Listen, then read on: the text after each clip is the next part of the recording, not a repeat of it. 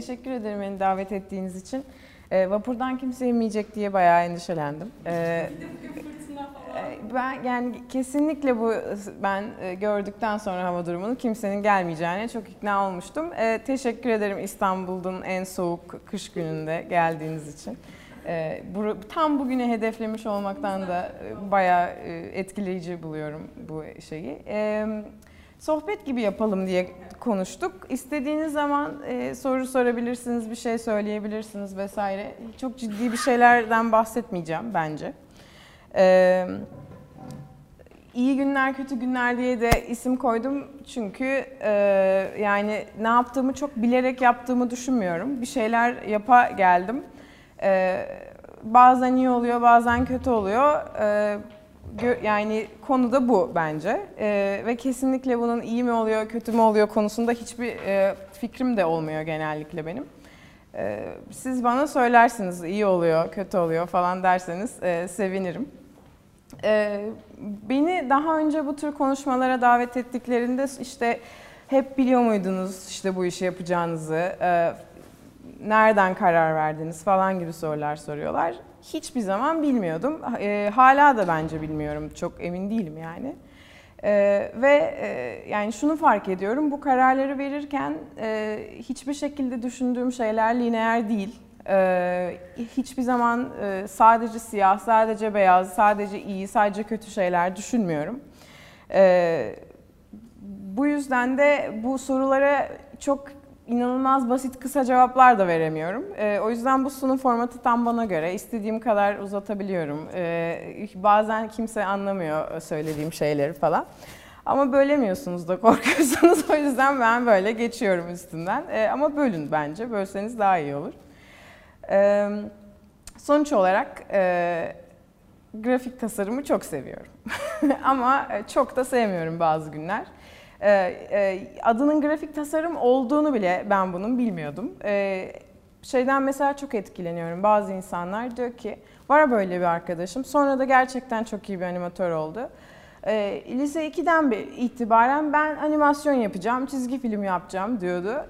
Kız gerçekten animasyon okudu ve gerçekten animatör oldu. Ve çok mutlu hayatından, çok güzel bunları yaparak yaşıyor. Ben hiçbir zaman bu işi yapacağımı hayal etmedim yani. Böyle bir kararlar da vermek gerekmiyor olabilir belki, bilmiyorum.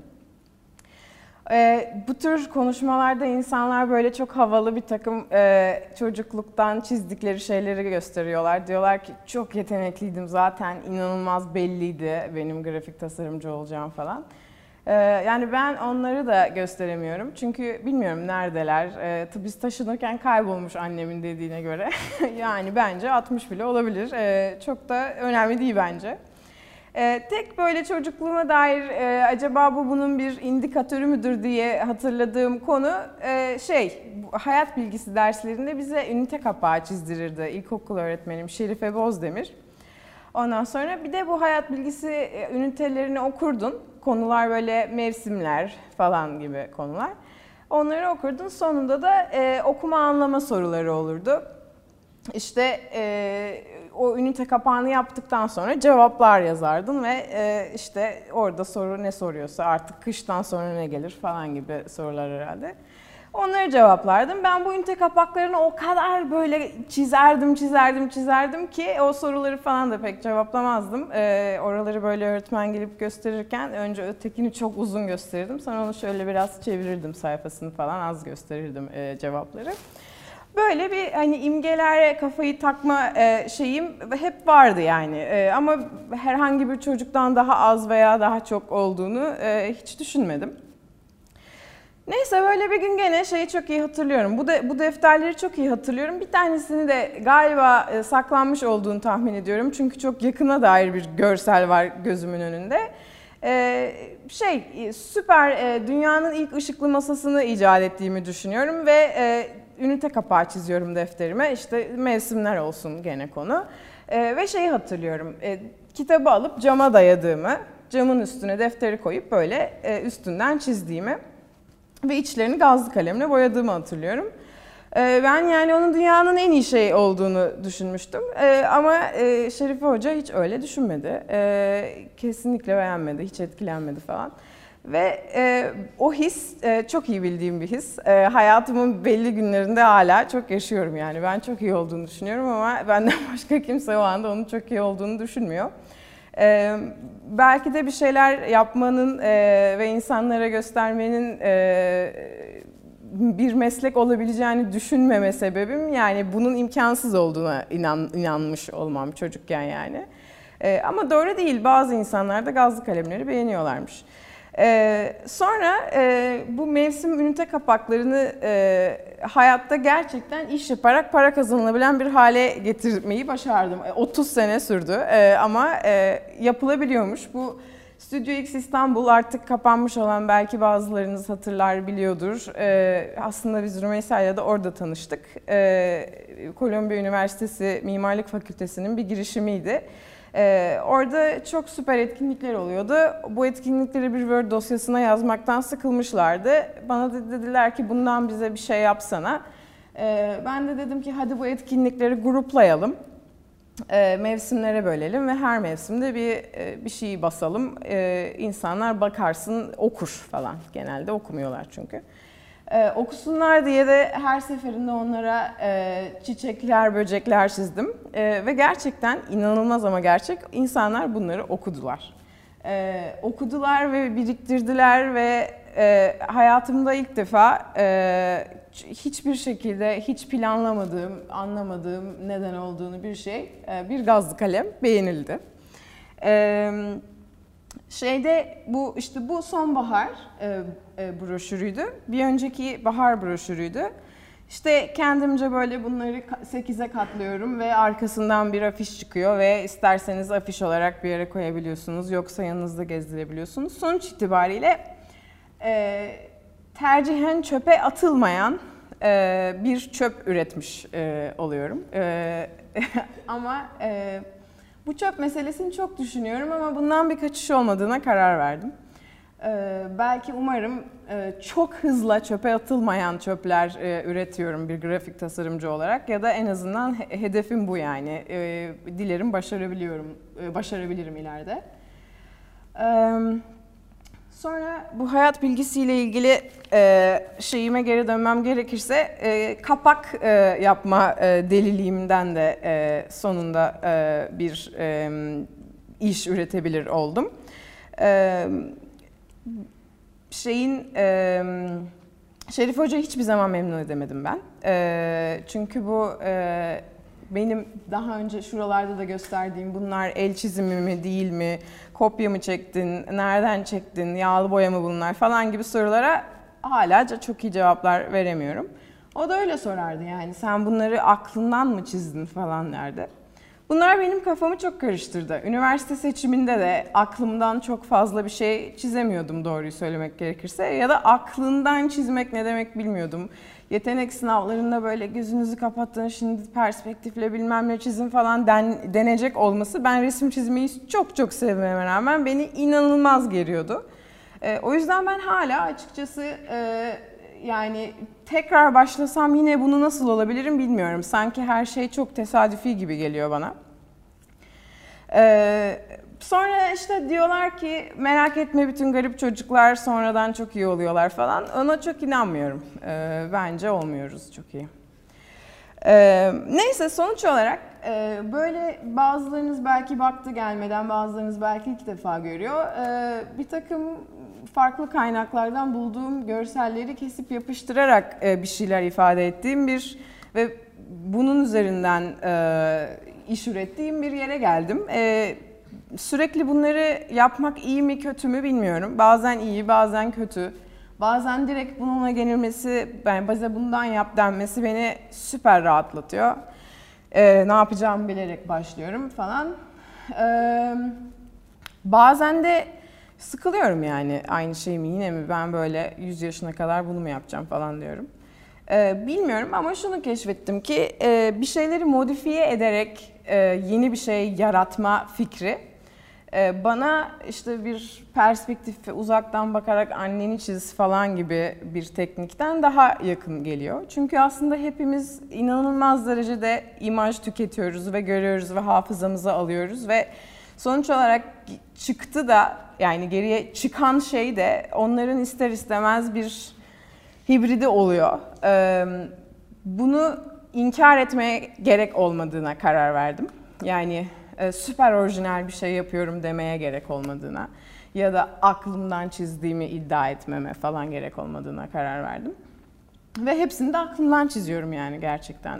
Hiç başka bir yerden çizmiyorum yani. Sonuç olarak bir şeylerin parçalarını kesip yapıştırarak daha kafamdaki şeyleri rahat ifade eder oldum. Bu Ivan Sharmaev, belki bazılarınız biliyordur, bilmeyenleriniz için partneri Tom Geismar'la beraber bizim belki göz aşinalığına sahip olduğumuz böyle logoların çok ciddi bir kısmının tasarımcıları. 2 sene önce öldü galiba. Hala partneri Geismar devam ediyor bu logoları yapmaya ve hatta işte Arter'in vesairenin, Koç'un logolarını da, yani oradan buraya kadar logo yapma başarısını elde etmiş bir ikili. Ve hiçbir şekilde belki bunlarla bu arkadakileri birbirine insan hadi eşleştir, bununla bunu yapan aynı kişi midir diye sorsa ilk bakışta belki asla evet demezsiniz ama yani kendini buradan besleyip ondan sonra şuraya, şu yalınlığa ulaşmak da demek ki mümkün. Dolayısıyla ille de kendi hobi zamanımızda yaptığımız şeyler tam aynısı olarak ticari işlere dönüşmek zorunda da değil belki. Ama belki bu keşifleri yapmak kafanın belli bir biçimde düşünmesine seni sevk ediyor ve ondan sonra oradan buraya gitmek de kolay oluyor. Ya da belki de zor oluyor, bilmiyorum. Bunlar benim kendi yaptığım çıkarımlar. Onu bilemiyoruz. Ama şunu biliyorum ki işte bu şey konusu, yaptığımız şeyler bizim gibi görünmeli midir, başkası gibi mi görünmelidir, biz kimiz ki nasıl görünüyoruz vesaire gibi soruların hiçbir şekilde kesin cevapları olmadığına inanmakla beraber pek çok şeyi taklit etmeden asla kendine uygun şeyleri fark edemeyeceğini gözlemlediğim için nispeten belli bir biçimde görünen şeyleri yapma ihtirası güdüyorsan şayet, o zaman önce gerçekten çok fazla sayıda şey yapman gerektiğini gördüm ve buna inandım yani. Bu da şu demek, yani grafik tasarımı 9'dan 5'e kadar bir iş gibi gidip bir odanın içerisinde birileri bana hadi yap, şunu yap, bunu yap falan demeden kendi kendimeyken zaten yapa geldiğim bir şey olarak yaparsam ancak yeterli sayıda şey yapabilirim gibi geldi. İşte bu 10.000 saatlik uzmanlık hikayesini bilmiyorum ama o 10.000 saat böyle bir askerlik gibi yapılması gereken bir 10.000 saat olmayabilir. Yani bir hafta sonu aktivitesi olarak arkadaşlarınla parkta bilmem ne yaparken çiziktirmek de bence o 10.000 saatin bir parçası.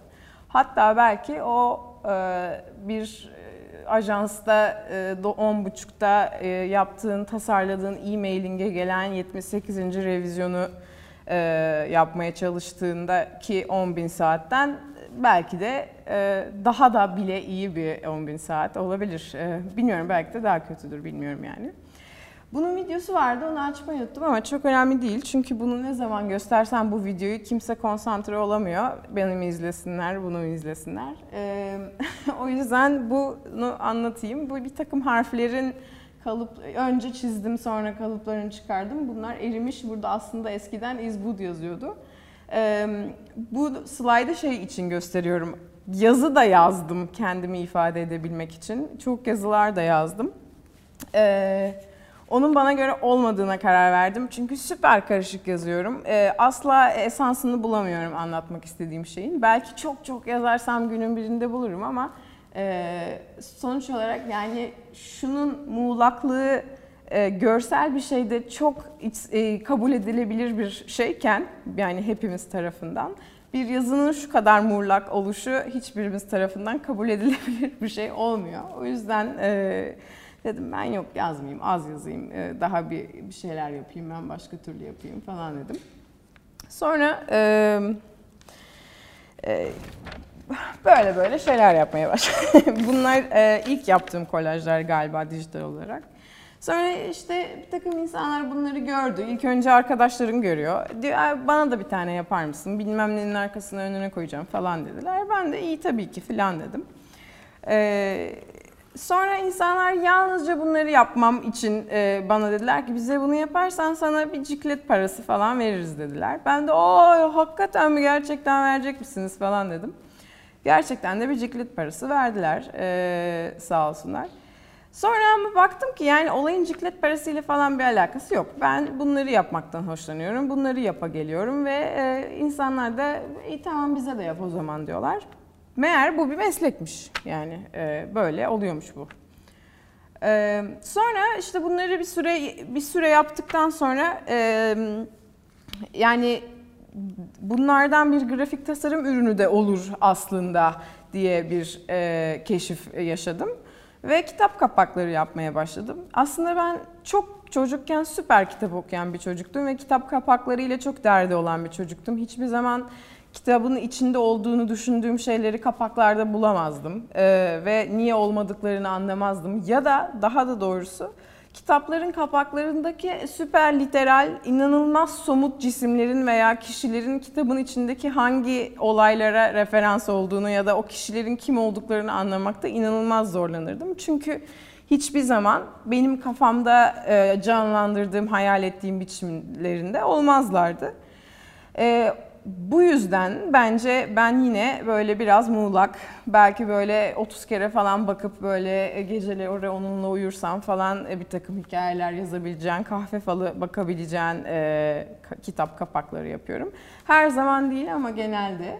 Burada da mesela bu anlamsız tuhaf daire şeritlerden oluşan çizgiler ve daireler bütünü İtalya'nın tren haritası. Bunu bilemezdiniz ve bilmenizi beklemiyorum tabii ki ama ben biliyorum ve bu beni çok mutlu ediyor. Çünkü bu kitap İtalya'daki bir tren yolculuğunu da geçiyor ve işte çok böyle romantik ve üzgün ve paramparça biten falan bir hikaye. İşte o eksik parçalar bana göre onu çağrıştırıyor bilmem ne ama siz bunu bilmeyin yani niye bilin ki bilmiyorum, gerek yok bence. Sonuç olarak hikayeye dair okuduktan 5 gün sonra içinizdeki böyle bir hissin bir betimlemesi olmasını hedeflerim ben bunun. Yani literal olarak bu kitapta şu oluyor demesine ihtiyaç olmadığını düşünen yaklaşımlarla yapıyorum bu kapakları. Bir de işte yazarın diline vesaire dikkat ediyorum. Eskiden hepsini okurdum, şimdi pek hepsini okuyamıyorum. Ama en azından bir sinopsis okuyorum ve bir editörü darlıyorum yani. Bu neymiş, nasılmış, niye sevdin sen şimdi bunu, sence niye insanlar sevecek filan gibi sorular soruyorum. Onlar bana sanki aradığım cevapları veriyor ya da yani ben verdiklerine ikna oluyorum. Bu da örneğin yani şizofren bir adamın bir anılarını filan yazdığı bir kitap. Ve kurgu. O yüzden biri hiçbiri binlercesi. Bu da belki yani şu kapağa bakıp herhalde bu adam şizofren diye bu kitabı raftan alacağınızı da zannetmiyorum yani. Ama amacı o değildi. Benim yorumuma göre şizofreni öyle bir şey değil. Ve ben bana göre şizofreni bu dediğimde hayır ama bana göre değil diyen bir editörle karşılaşmadım. Yani bunu tamam, okey sana göre öyleyse tamam dedi. Bu benim için çok acayip bir olaydı. Çünkü ben zannediyordum ki bu her bir yani tasarım süper sübjektif bir konu olduğu için her bir iş gösterildiğinde karşı taraftan yine kendi zevklerine paralel olarak geri dönüş olacağına inanmıştım. Ama gerçeklik böyle değilmiş. Yani senin yorumunu da merak ediyor insanlar ve hatta sonunda senin yorumun için seni aslında o işe uygun buluyorlar ve seninle çalışmak istiyorlarmış. Dolayısıyla grafik tasarımcıdan robot olmasının beklendiğine inanmıyorum. Eğer siz robot olmanız gerektiğini düşünmüyorsanız robot olmanıza gerek yok yani. Bu da yine aynı 1984 yayını bir için yaptığım kapaklardan bir tanesi. Bu da bir gemi yolculuğu, nedense çok yolculuklar yapıldı bu yayın eviyle. Bir gemi yolculuğuyla Amerika'ya gidip Amerika'daki seyahatine de çok değişen ve umduğunu bulamayan bir kadın, işte Pandora kızın hikayesi. Bu kadar kompleks işte bir takım hisler, konular ve arka arkaya geçmiş şeyleri kolajla anlatmak benim kolayıma gidiyor ve uygun buluyorum. O yüzden böyle yapıyorum ama bu demek değil ki tabii ki her şeyi böyle yapıyorum. Sonra burada yani Tasarım Vakfı'nda Zinure Türen'in projesi neydi? Bize bir anlatır mısın?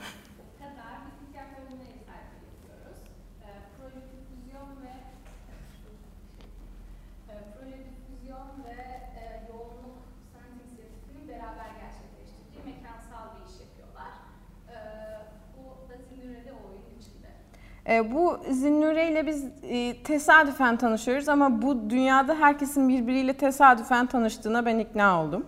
Herkes herkesi tanıyor ve hep aslında herkes birbirlerinin bahçesinde bir takım etkinlikler düzenliyor. Meğersem burada da yapıyorlarmış. Ben Zinnure'yi bu afiş yüzünden tanımıştım, sayesinde tanımıştım.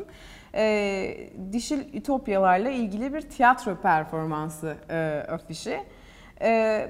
Hayatımda ilk defa ne yaparsan yap vallahi kabulümüz dendi bana. Zinnure ile çalışmak süper keyifli ve çok ilginç şeyler yapılıyor. Ben böyle işlerin İstanbul'da yapıla geldiğini hiç bilmezdim. O yüzden ben de buradakilere gelmedim ama gelinmesi tavsiye olunur. Ben izledim, ben tavsiye ediyorum. Çok iyi. Çok güzel, araya reklam aldım. Ondan sonra... almadım bu arada, kimse bana böyle bir şey söylemedi. Bu bir takım başka işlere de yarıyor. Çok karışık ve böyle ya biz bunun afişine ne koyacağımızı bilemedik türlü sanat aktivitelerinde bir sürü bir şeyler yapmam istenir oldu. Çok memnun oluyorum. Çünkü işte bu Contemporary İstanbul gibi...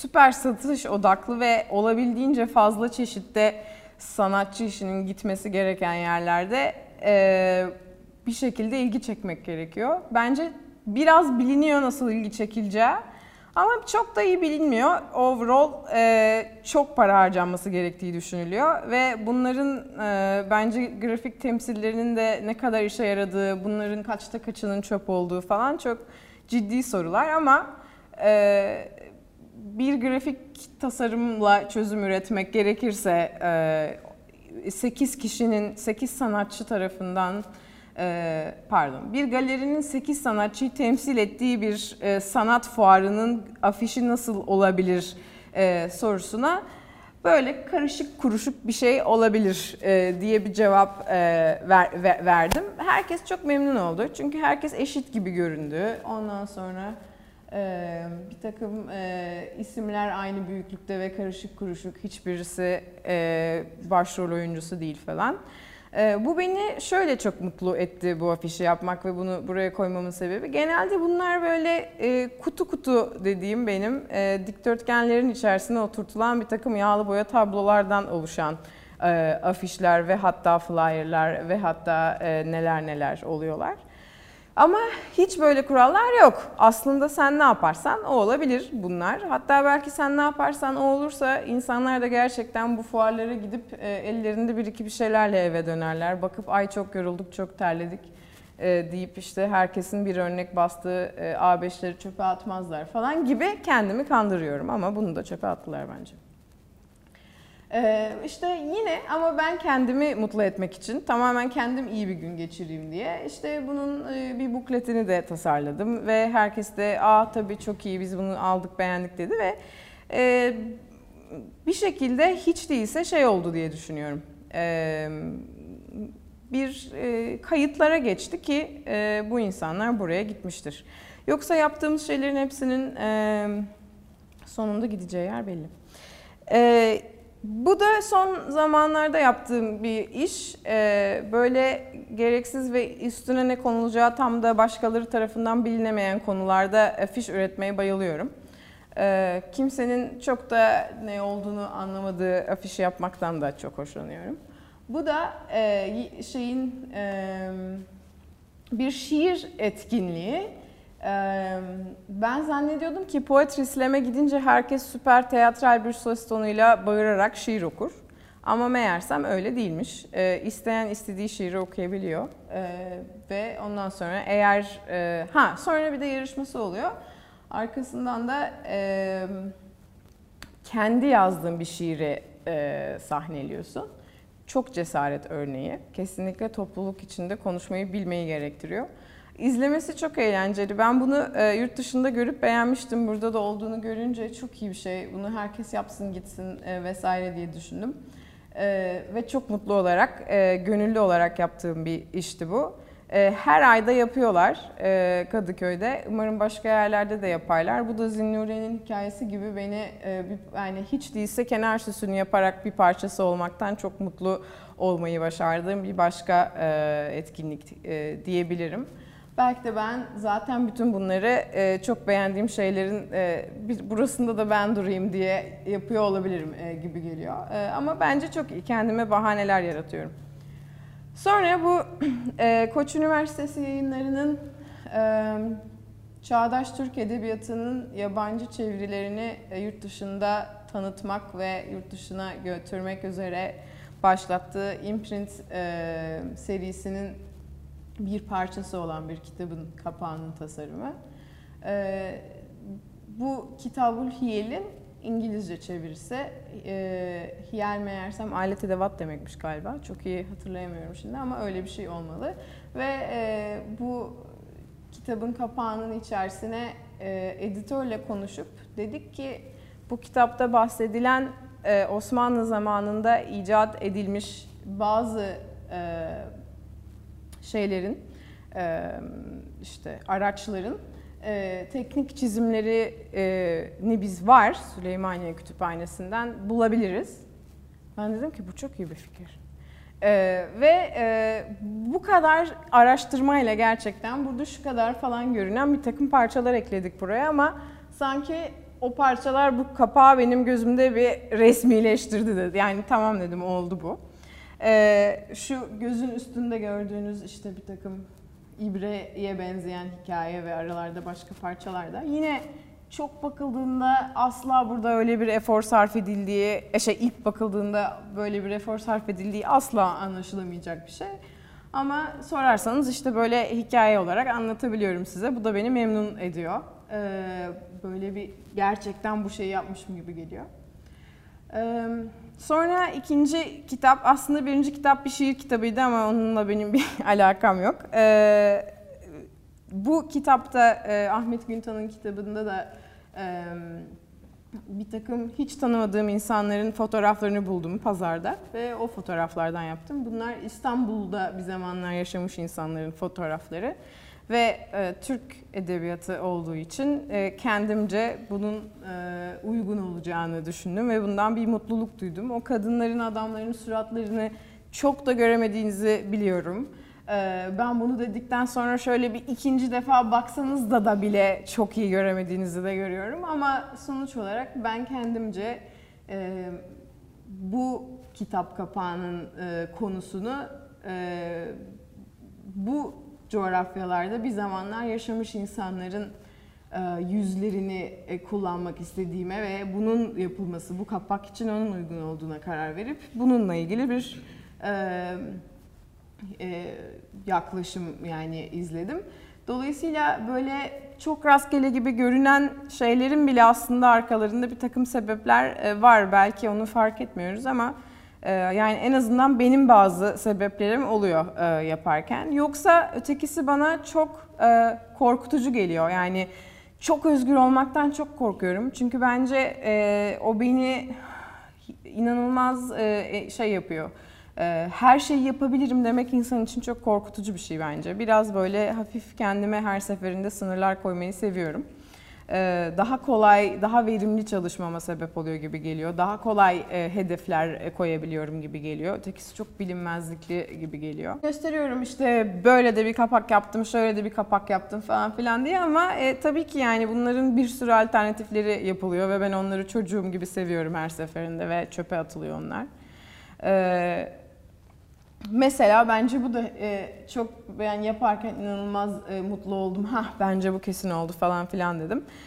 O şu kapağın alternatifiydi. İşte küfik şeyden esinlenmiş, küfik yazıdan esinlenmiş şekiller ve kendince hem modern olan hem eski gibi olan falan gibi hikayeler. Ama ötekinin daha iyi olduğu, yani daha uygun olduğuna karar verdik ve bunu attık gitti. O yüzden böyle bunlarla ne yapacağımı bilemediğim için konuşmalarda gösteriyorum böyle de bir şey vardı diye. Sonra her konu, yani her kitap kapağı konusu şey olmuyor. Böyle işte böyle de bir öyküler var, içinde de şöyle imgeler var. Artık sen buradan ortaya karışık bir şey yaparsın. Çok güzel bir rahatlık. Ben bayılıyorum. Oraya da alıştım güzelce falan ama hepsi öyle olmuyor. Bu Koç Üniversitesi yayınlarının diğer kitapları sosyal bilim kitaplarıydı. İşte bazısı antropoloji üzerineydi, bazısı tarih üzerineydi vesaire.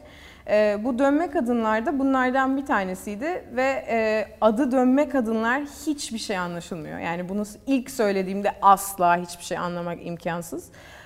Aslında Osmanlı zamanında din değiştiren üç kadının hikayesini üzerinden bir case study'ler zinciri kitabıymış ve sosyal bilim kitabı.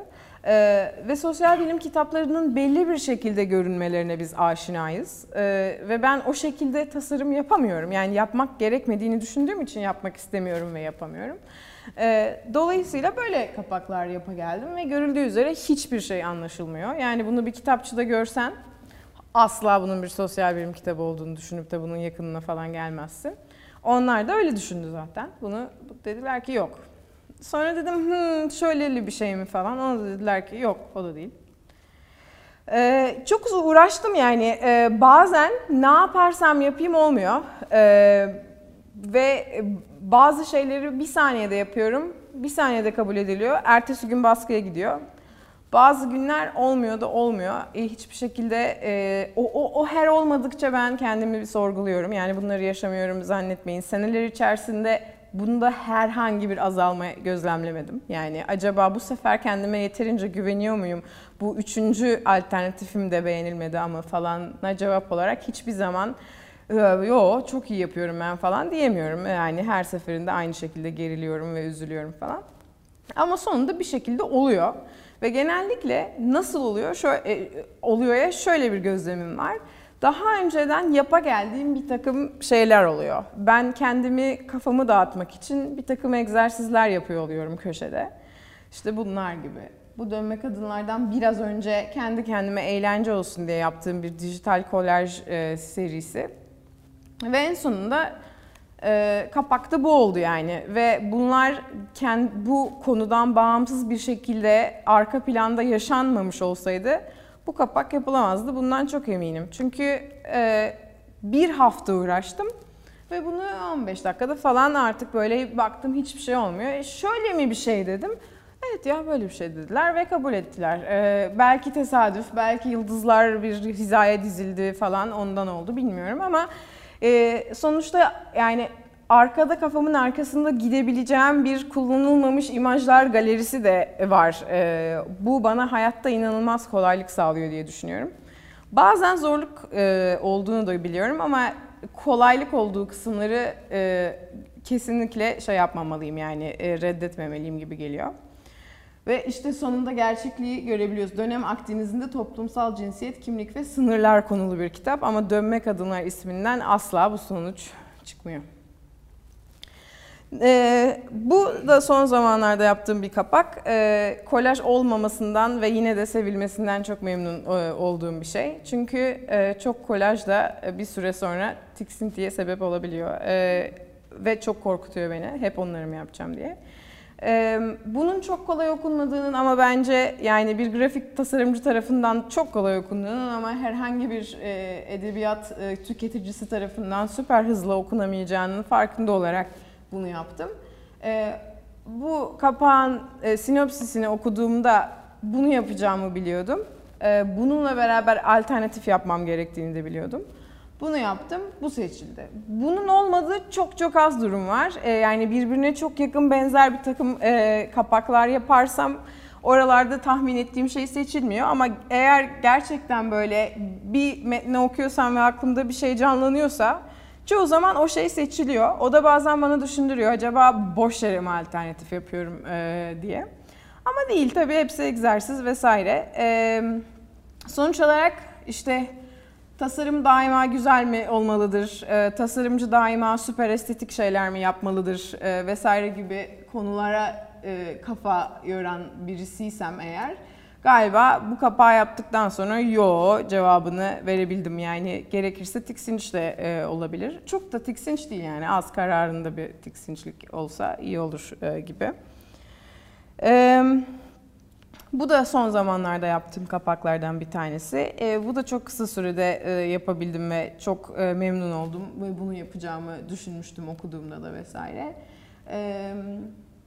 Belki biraz bazen daha yalın olmak gerekiyor ve onun yani çok süper komplike, işte şunun gibi, bunlar gibi bu kadar şekerli bir şeyler olmak zorunda değil. Onu belki yazarın diline göre vesaire karar verdiğime ikna ediyorum kendimi. Bu bana göre çok soyuta yakın, o yüzden yani bir kapak. Ama dediğim gibi yani buraya gelmek için bunlardan çok sayıda yapmam gerekti.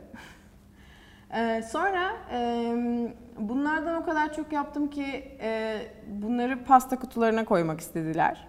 Ben de dedim ki pekala. Sonuç olarak size göstermiyorum bu sunumda ama hayatımın geri kalanında elbette logolarda yapıyorum ve kitap kapağı kadar çok olmasa da ve ambalajlarda yapıyorum. Markaya ait bir şeyler olduğunda bugüne kadar yapmam gerekti. Yani bir ambalaj tasarımcısı değilim ama gerektiği zaman onu da anlayıp yapabiliyor olmak lüksü bana güzel bir konfor alanı gibi geliyor. Kendimi bir köşeye sıkıştırmak istemem. O beni biraz korkutur. Bundan 10 sene sonra ne olacağım bilmiyorum ama şu anda olabildiğince farklı çeşitli şeyler yapıyor olmaktan mutluyum. Bu da bir Kuveyt'te bir fırın, kurabiye vesaire falan, işte pasta, börek, çörek yapan bir yer. Bunun bir önemi var mı bilmiyorum, ya da bu daha önceden böyle bir şeyken ve kendi başına dururken sonra şöyle bir şeye dönüşünce yalnızca bir formun üzerindeki yaşama biçimi değişmiş oluyor. O zaman bunları nasıl kategorilere ayırmalıyız soruların cevapları bir yerde yazılı da değil. Ve yazılı olması da gerekmiyor bence. Dolayısıyla bana böyle sorular sorulduğunda çok afalıyorum ve hiçbir cevap veremiyorum. Sonuçta kutu, şekil, yapıldı, tasarım falan gibi daha genel şeylerle konuşabiliyorum. Ve bunda bir sakınca da olduğunu düşünmüyorum. Yani aynı zamanda işte belki bu bizi biraz da en azından özgürleştirdiğini düşünüyorum bunun. Yani işte pastacının kutusu belli bir şekil görünür, pastacının logosu belli bir şekilde olur falan gibi kurallar belki de yok gerçekten. Yani biz bunu biliyoruz da yapamıyoruz ya falan. Bu benim için öyle bir projeydi. Ne yaparsan olabiliyoru kendi gözlerimle gördüm ve gerçekten üretildi vesaire. Sonuç olarak Kanye West'in quote'unu hatırlatmak gerekirse, kendine birazcık böyle bir okey bu oldu deyip karşıdakine bunu aktarabilirsen aslında pek çok şey olabiliyor. Olmayabiliyor ama olabiliyor yani genel olarak. Bu da son zamanlarda yaptığım bir iş. İşte yani sadece kolaj yaparak hayatta kalınabiliyor mu diye bir soru sorarsanız, bilmiyorum, benim daha başıma gelmedi. Yani başka şeyler de yaparak hayatta kalmak daha bana ilgi çekici geliyor zaten. Bunda da mesela çok numarasız bir marka kimliği tasarımı ama kendimce mesela şey yaparak çok mutlu oldum. Bu şu an düşük çözünürlüklü olduğu için süper iyi anlaşılmıyor galiba ama Canan'ın yaptığı kilimler, özellikle şunlar, bu Optical serisinde bir takım böyle optik numaralar var. Ve bana çok ilgi çekici geldi. İşte dedim ki bu şeyin bir parçası olsun marka kimliğinin ve biz bunu tekrar edelim bir yerlerde.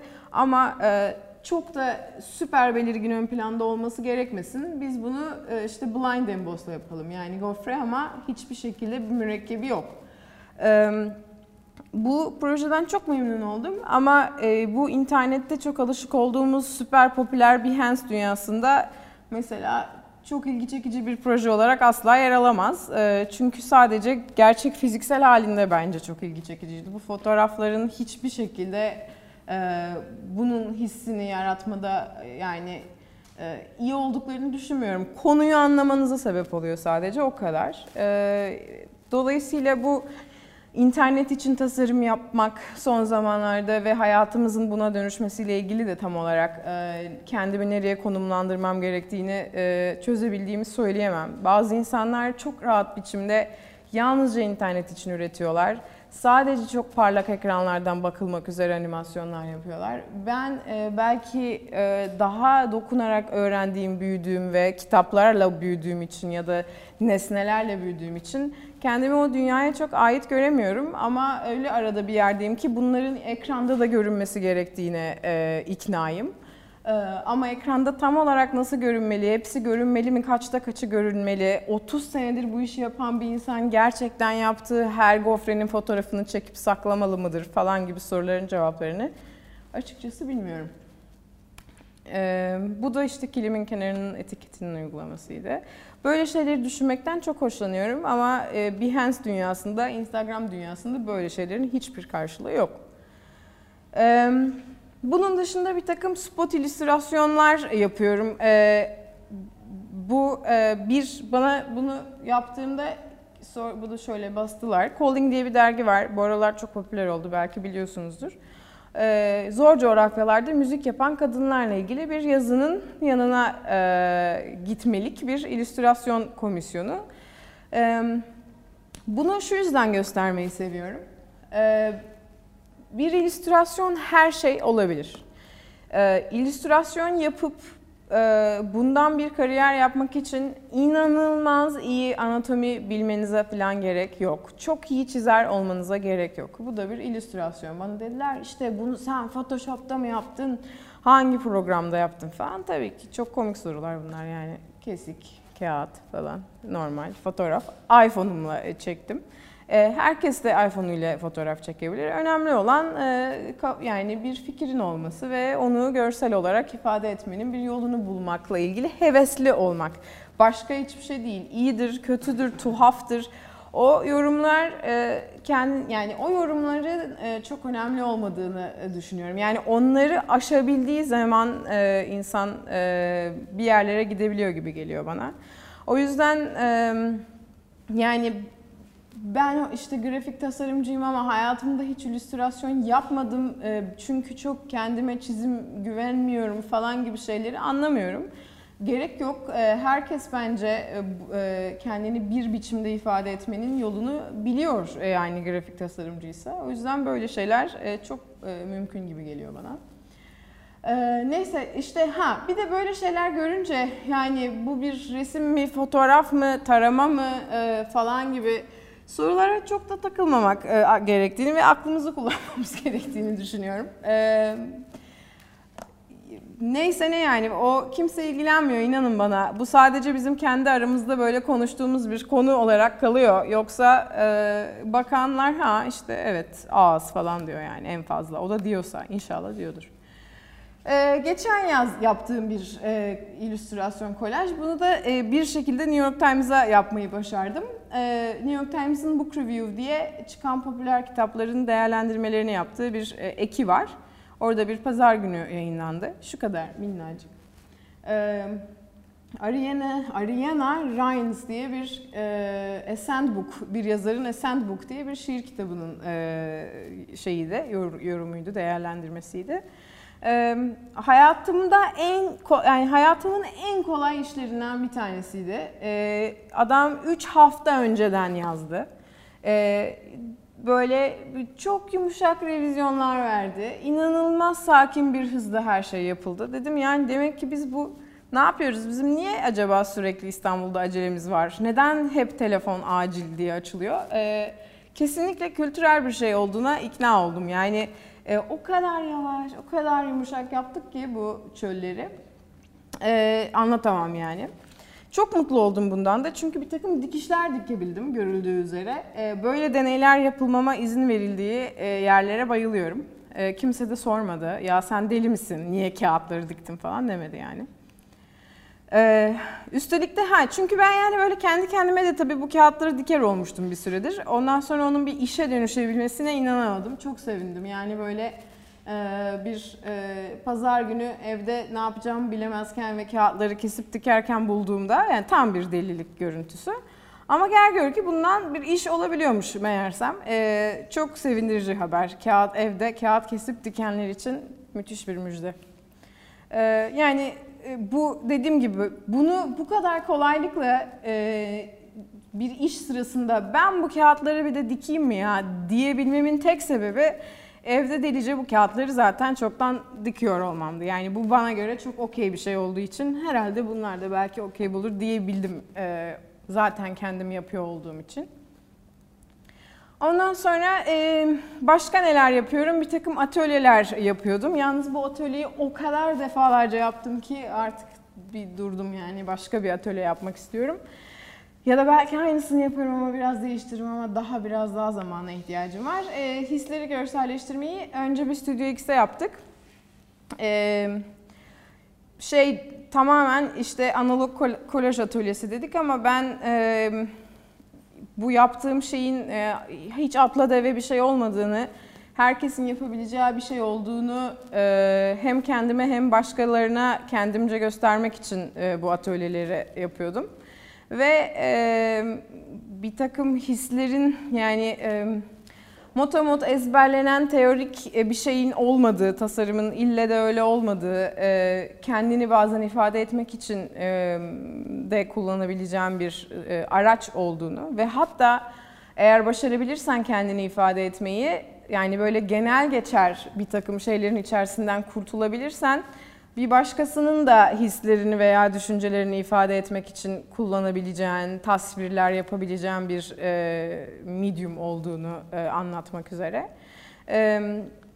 Şöyle oluyor atölye çalışması, ben yokken de siz kendi aranızda yapabilirsiniz. Tombala gibi çekiyorsun, içinden bir his çıkıyor ve tamamen kendi o hisse dair eski bir önceki anılarını vesaireyi düşünerek zaten benim getirmiş olduğum arşiv malzemesinden veya işte gelebilirken atölyeye uğrayabildiysen sahaftan aldığın artık zaten parçalanan bir dergiyi keserek yaptığın kompozisyonlardan oluşan ve bir atölye.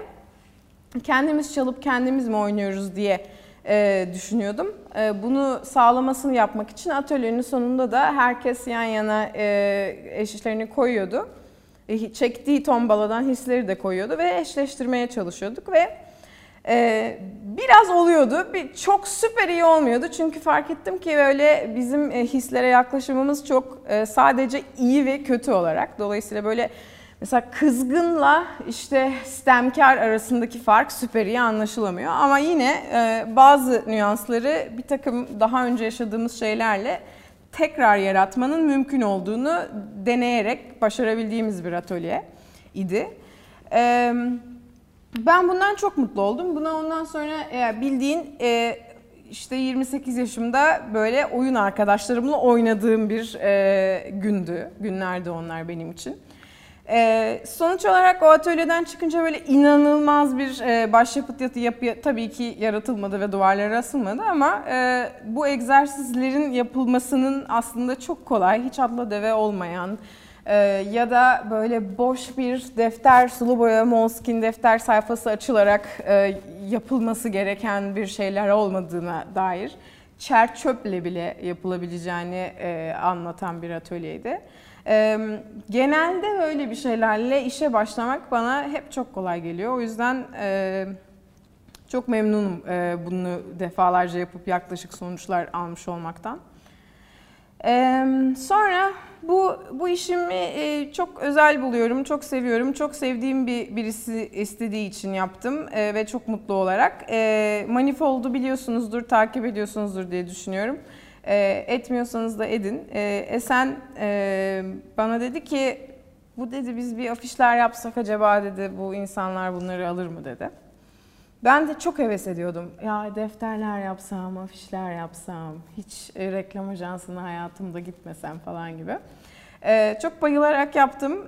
Esen dedi ki tasarımla ilgili bir sözler mi olsa bunlar, aforizma serisi diye bir arkasından da birden fazla afişin geldiği bir afiş serisi. Şimdi de hala internetten satın alınabiliyor ve gerçeği de Salt'taki Robinson'da asılı biçimde duruyor. Eğer geçerseniz, aa bunu geçen gün sunumda görmüştüm diyebilirsiniz.